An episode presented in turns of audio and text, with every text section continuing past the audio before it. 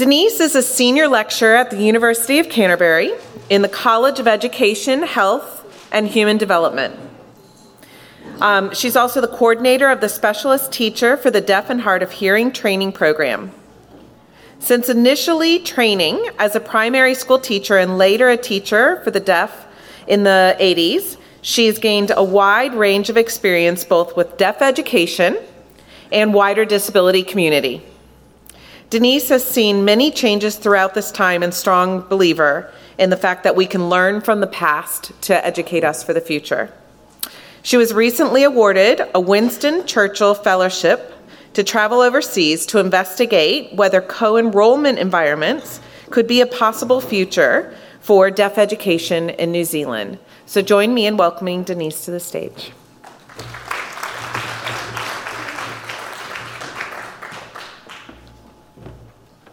Love the last session? Don't you love the last session? I was a bit worried when it was like, oh, you've all gone shopping. I'll just pop those. So, thank you for that welcome. I'm not mic'd up because I usually work with um, sign language interpreters, so I've been trained to uh, stay in one place. So, um, it's not because I don't want to walk around, it's because I've been trained. So thank you for that welcome. Um, and I'm going to obviously talk about the fact that inclusion is a feeling and not a place. So, everyone wants to feel like they belong, right? Did we just talk about you? I think we might have. No, we didn't really. It was a very, very general conversation. Anybody else here sign? Because that's always a risk. okay. so imagine coming to this conference and actually not feeling like you belong, not actually being able to make those connections with, the, with your colleagues. Um, no doubt that would impact how you actually felt about what you were learning and how you were learning and how, you, how comfortable you felt in this environment. So, this presentation focuses on how we can assist schools to become more inclusive communities. Um, and I, I, think it's important that, that students are able to um, communicate and, and, sorry, I'm just going to move these up a bit because I can't actually read my notes. so, and, and feel like they truly belong. It's about developing confidence and self belief, real friendships, and engaging with each other. And because my background, as Brie mentioned, is deaf education, I'm going to actually use that lens to give us, um, I guess, a, a, cook's tour of how we can take perhaps what we've learned in deaf education and, and put it in the wider community. So we hear a lot about inclusive education. But what does it really mean to belong? We gave you a little bit of a taste of perhaps what it might be like, but imagine if we'd kept going all day um, and you'd only been able to pick up a couple of signs like this one. Anyone got an idea of what that might be? Those of you who know sign language, be quiet. Come on. No, she asked me how I was feeling. A little bit nervous. Yeah. So imagine if that had gone on for quite a while. You probably might have started to feel a little bit uncomfortable, tried to figure out what was going on. Um, and I think we need to remember that when we're talking about kids who are in our, our classrooms. So, one thing I haven't heard mentioned, or if it was, I might have been out of the room, is the United Nations Convention on the Rights of Persons with Disabilities. Hands up, those of you who've heard of that. Okay, Article 24 says what? That every child has the right to be educated in the, well, it doesn't say least restrictive environment, that's the American thing. At all, without, um, they're able to be uh, and fully included at all levels of education. So, merely being present isn't the same as belonging, and the inclusive education term is often used to mean physical placement in a mainstream classroom rather than a learner's full participation in school life. So I've got a definition of, def, definition of inclusion here. You can just have a read for yourself.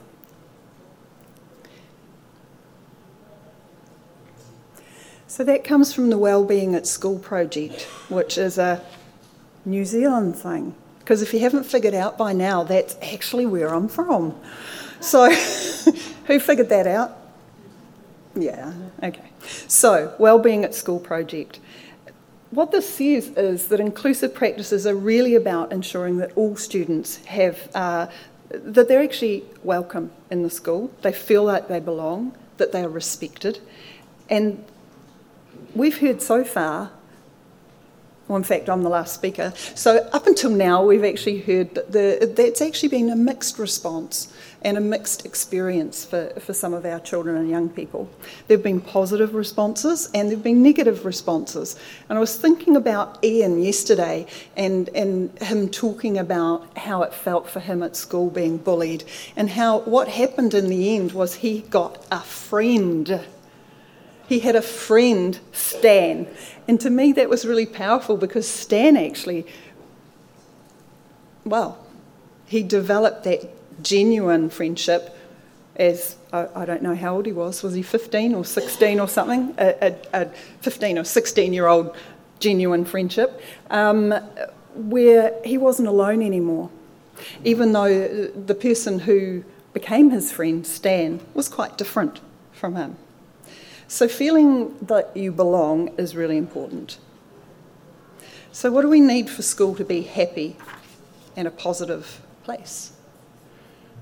You have to keep pressing this button. I'll try again. I know I'm not the only one who's had to do this because someone else got control. Ah, there we go. Okay, so the key elements to friendship. Might be a flat battery. Working in deaf education, it might be a flat battery. Let's go. okay. So there are a number of key elements, obviously. Friendship, really important. Peer acceptance. Being seen as capable, and somebody else mentioned that earlier today being valued, and actually having genuine reciprocal relationships. Think back to your time, uh, perhaps at primary school, and you developed those first friendships and what that actually felt like. How many of you still have some friends from primary school? Yeah, for some of us it's longer than others. but, but really, really, really important, those initial friendships. So, students who have diverse needs obviously have the same expectations of developing and belonging as anybody else. The shared relationships and experiences is more than just sharing a space. So, was a, um, a researcher, uh, I uh, can't think of his first name, Putnam, Robert, Robert Putnam described two kinds of social capital, because we've heard of social capital, right? So there are two kinds of social capital. The first one is uh, a bonding social capital, and this is where we're with people who are like us. Um, and therefore, we bond with them quite easily. The other is the bridging social capital, which is where we're able to bond with people who are not like us. So, uh, people who are like us might be, um, say, the same age or the same gender or the same uh, race. It's also, you know, what it's like perhaps for um, deaf people who actually meet other deaf people. The bridging social capital is when people aren't like us, so deaf and hearing. We have some similarities, but we have definite differences. Both of these are important because we need both of them. Another theory that I think is particularly relevant in this uh, conversation was developed by um, a theorist, Allport, back in the 50s. And he talked about contact theory. And the, the hypothesis here was that the more contact you have with people who aren't like you, uh, the, that prejudice will um, go down and that positive feelings would be enhanced. So, the more that you're together, the, the more this will happen. However, it actually isn't true. as much as we would like to think that if you put two groups together who are not alike, they become more alike, that only happens if there's actually a connection between the two groups. And in this case, you know, friendships that are actually long lasting, that have deep communication. So the ability to communicate with each other in a deep and meaningful way. yeah. Okay. So, what about the deaf and hard of hearing students? Because I said that was the lens I was going to use. Going back to the UNCRPD, this is what it says specifically about children who are deaf or deaf-blind. And the reason this is important is because it talks about the language and the mode of communication, and that the environments must maximise the academic and social development. So let's look at what we've got here in Australia and New Zealand. So, this is what deaf education actually, before I do this, how many of you have deaf or hard of hearing students in your, in your classes or your schools? Fabulous. Okay, so this is what it looks as a nation.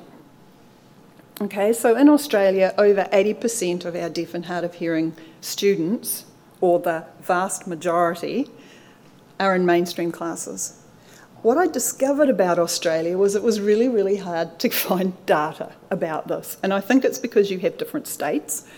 Um, and the best that I could get was over 80%. Even though that uh, was 2004, I did find personal communication which said over 80% in 2017. So I'm not quite sure what's happening there, and if someone else is able to enlighten me, that would be great. In New Zealand, of course, we're all under one. Ministry of Education, and therefore it's much easier for us to track our students. And over 95%, or around 95% of our deaf kids are in mainstream classes. So, for ease of um, speed, when you hear me talk about deaf children or deaf learners, I'm actually referring to deaf and hard of hearing. Okay, so I'm not just referring to um, kids who are, who are profoundly deaf or belong to deaf culture. So, a typical experience for a deaf student is in a regular classroom, learning full time, either with or without the support of a teacher of the deaf, and I think you call them visiting teachers. Correct? Itinerant teachers of the deaf. I used to be itinerant teacher of the deaf, and then we became resource itinerant teachers of the deaf, and the acronym for that is RITOD. So we now call them resource teachers of the deaf, which is not even any better because that's an RTD. Anyway, I'll let that sink in. so, most children communicate in auditory uh, oral modes. Okay? So, what does inclusion look like for these uh, typical deaf kids? Well, it can mean withdrawal, so the pull out model. You get your itinerant teacher or your visiting teacher comes in, takes the kid out, does whatever they do, and then brings them back to the classroom. That still happens. Um, it could be that they sit in the classroom with an interpreter, or we call them communication education support workers, CESW um, who basically interprets everything that's being said for the, for, uh, the child and then voices for what the child is signing. Or they can um, be using residual hearing, cochlear implants, FM systems. Um, what else do we have? Hearing aids. So, with technology, they're, um, they're doing as, as well as they can, possibly can using that hearing. So it's taken for granted that our students in the mainstream will have continuous and easy access to language. Um, but basically, if you're a deaf child in a, in a mainstream classroom um, and you are struggling to hear, there's that virtual glass wall. So even though these kids may have very well developed speech, um, it's quite different to actually have the, the sound going in without real effort. Um, Marschark and Hauser, for those of you who perhaps are a bit familiar with deaf education, as the, you know, these, these are the guys who write the textbooks, they say that a child with a cochlear implant hears about as well as a hard of hearing grandfather. So, cochlear implants are fabulous. Cochlear implants are amazing technology, but they do not make deaf children hearing children. And I think if that's the only thing you take away today, I'll be happy. So, if we go back to the idea of social capital that I talked about before, it's an interesting thing when you think about relationships and connections that these deaf learners have in the classroom with their hearing peers. Um, the more social capital these kids have, the greater trust, cooperation, information flow, and reciprocity that they have.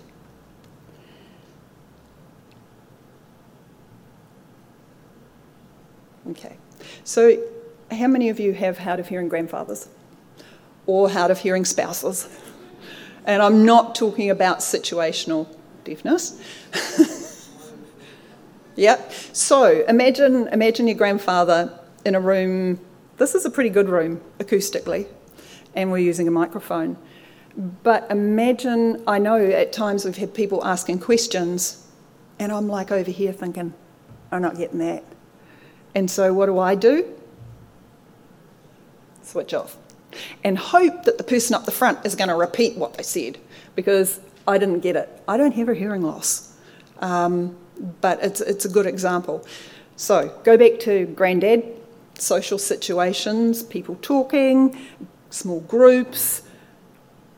What often happens is that they will withdraw. Um, maybe not physically, but it takes a lot of effort to figure out what people are saying. So, the loss of information is something that we, need re- we really need to be thinking about in terms of of how we make sure kids are included. So, being there just isn't enough, and it doesn't automatically result in social connections.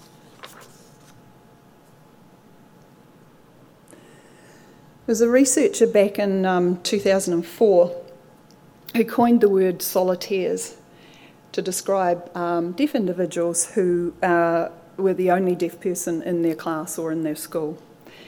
Uh, and basically, this was a way of conveying what it might be like to be the only one. Has anyone read those? If you haven't and you're interested, I'd strongly recommend it. Um, very good research that uh, actually uh, basically captures people's stories. Um, yeah, okay. So, Research has shown that the flow of information um, between deaf and hearing schoolmates can be superficial. And when connections are made, the connections are often unidirectional.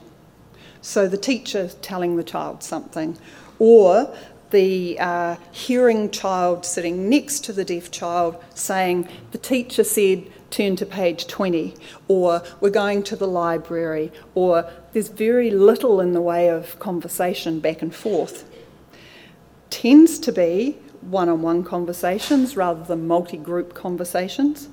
And, and there's a couple of research studies that basically looked at the significant difference in interaction patterns between um, deaf children and hearing children. Less turn taking, for example, um, because less time to respond. By the time you've figured out what's been said, they've moved on. Um, so need to need to be thinking about that. So genuine conversation isn't isn't um, necessarily easily come by. Formal classroom settings, which we don't tend to have anymore, with teacher directed talk, was actually much easier for a lot of uh, deaf and hard of hearing kids because the voice was coming from one direction. Uh, it what you know you might have had an FM mic or whatever, uh, so straight into the cochlear implant or the hearing aid. Much much easier to follow what was being said. Group work, class discussions, not so much.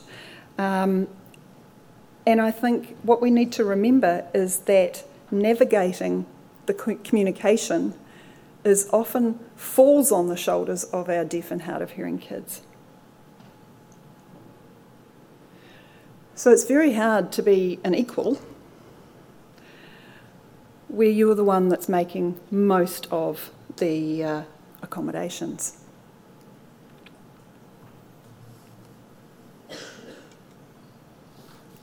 Right, I'm just figuring out how much time I've got. Um, okay. So, those who uh, struggle to hear are very visual learners. And even though they may not use uh, visual language or sign language, they're still visual learners. So, the more we can provide in the way of uh, visual cues, the better. I find it very hard to to not be using my hands constantly. So you'll see that I'm sort of hanging on to the lectern because, as I say, usually I have an interpreter there and they're busy moving their hands and I have to behave myself. So um, who's worked with an inter- sign language interpreter before? Do you know what I'm saying? You get told off if you start, yeah, because it's visually confusing. Okay. So there's a there's a really important thing that we need to do, which is to build the social capital, the bridging social capital and the bonding social capital. And how do we do that? Um, okay, well, one of the first things that we have to do is uh, connect our deaf and hard of hearing kids together. And how do we do that? This is a, a photo, um, and I am in the back there. And my husband said, Was it windy that day? Yes, it was. I'm the one with the wing out the side at the back. So this was an attempt to uh, do, do some bridging building capital. So, what this does is it allows kids to connect on a level with kids who are like them. But we don't actually want to go down the track of exclusion because we've come so far with inclusion. Um, and, and so this is um, in Dunedin. Who's been to Dunedin in the Yep, probably on your way to Queenstown, right? Am I right? Who? What? Oh, did you go to uni there? Yeah. okay, we'll talk about that later. Um, Otago University, great place. But um, the important thing is that if you bring kids together on a meaningful level, you can start having those conversations that are, are genuine and reciprocal. Um, and this actually is a photo of a group in Dunedin of kids who range in age from the age uh, five, I think, was the youngest. Um, little uh, wish in the front there with the thumbs up. Well, actually, yeah, he's five, right through to age 14. Now, that's a huge spread. Um, and conversation and communication with this group ranges from full on sign language with no technology um, and therefore no residual hearing or input, through to fully oral kids. So you can just imagine like what, what that's like when you're trying to, to teach this group. But for these kids, when they first got together, it was like, huh. Even though they didn't communicate in the same way, they actually, it was like, these kids are like me. You know, we've got different technology, we've got different ways of communicating, and that blew us away as teachers. Like we expected them to bond, but we, what we didn't expect was for them to actually, you could see them physically relax. Because looking at it, of course, the environment was set up. There were two teachers of the deaf, so we kind of knew what to do. Um, we had a New Zealand Sign Language um, tutor who's a, a deaf woman herself, and we could all communicate on whatever level those kids needed. Um, and the other thing was they didn't get away with anything because they weren't able to go, oh, someone will tell me what's going to happen later. And that really surprised me because a lot of these, these kids in particular seemed to be doing well in the mainstream. But what became obvious in this environment was that they were very reliant on their teacher aides or their teachers of the deaf or the kid next to them saying, the teacher said to turn to page 20. And suddenly they didn't have that. It was like, you guys have got to step up because you're, you're just as much a part of this as anybody else. So, was also a really important aspect about identity and belonging.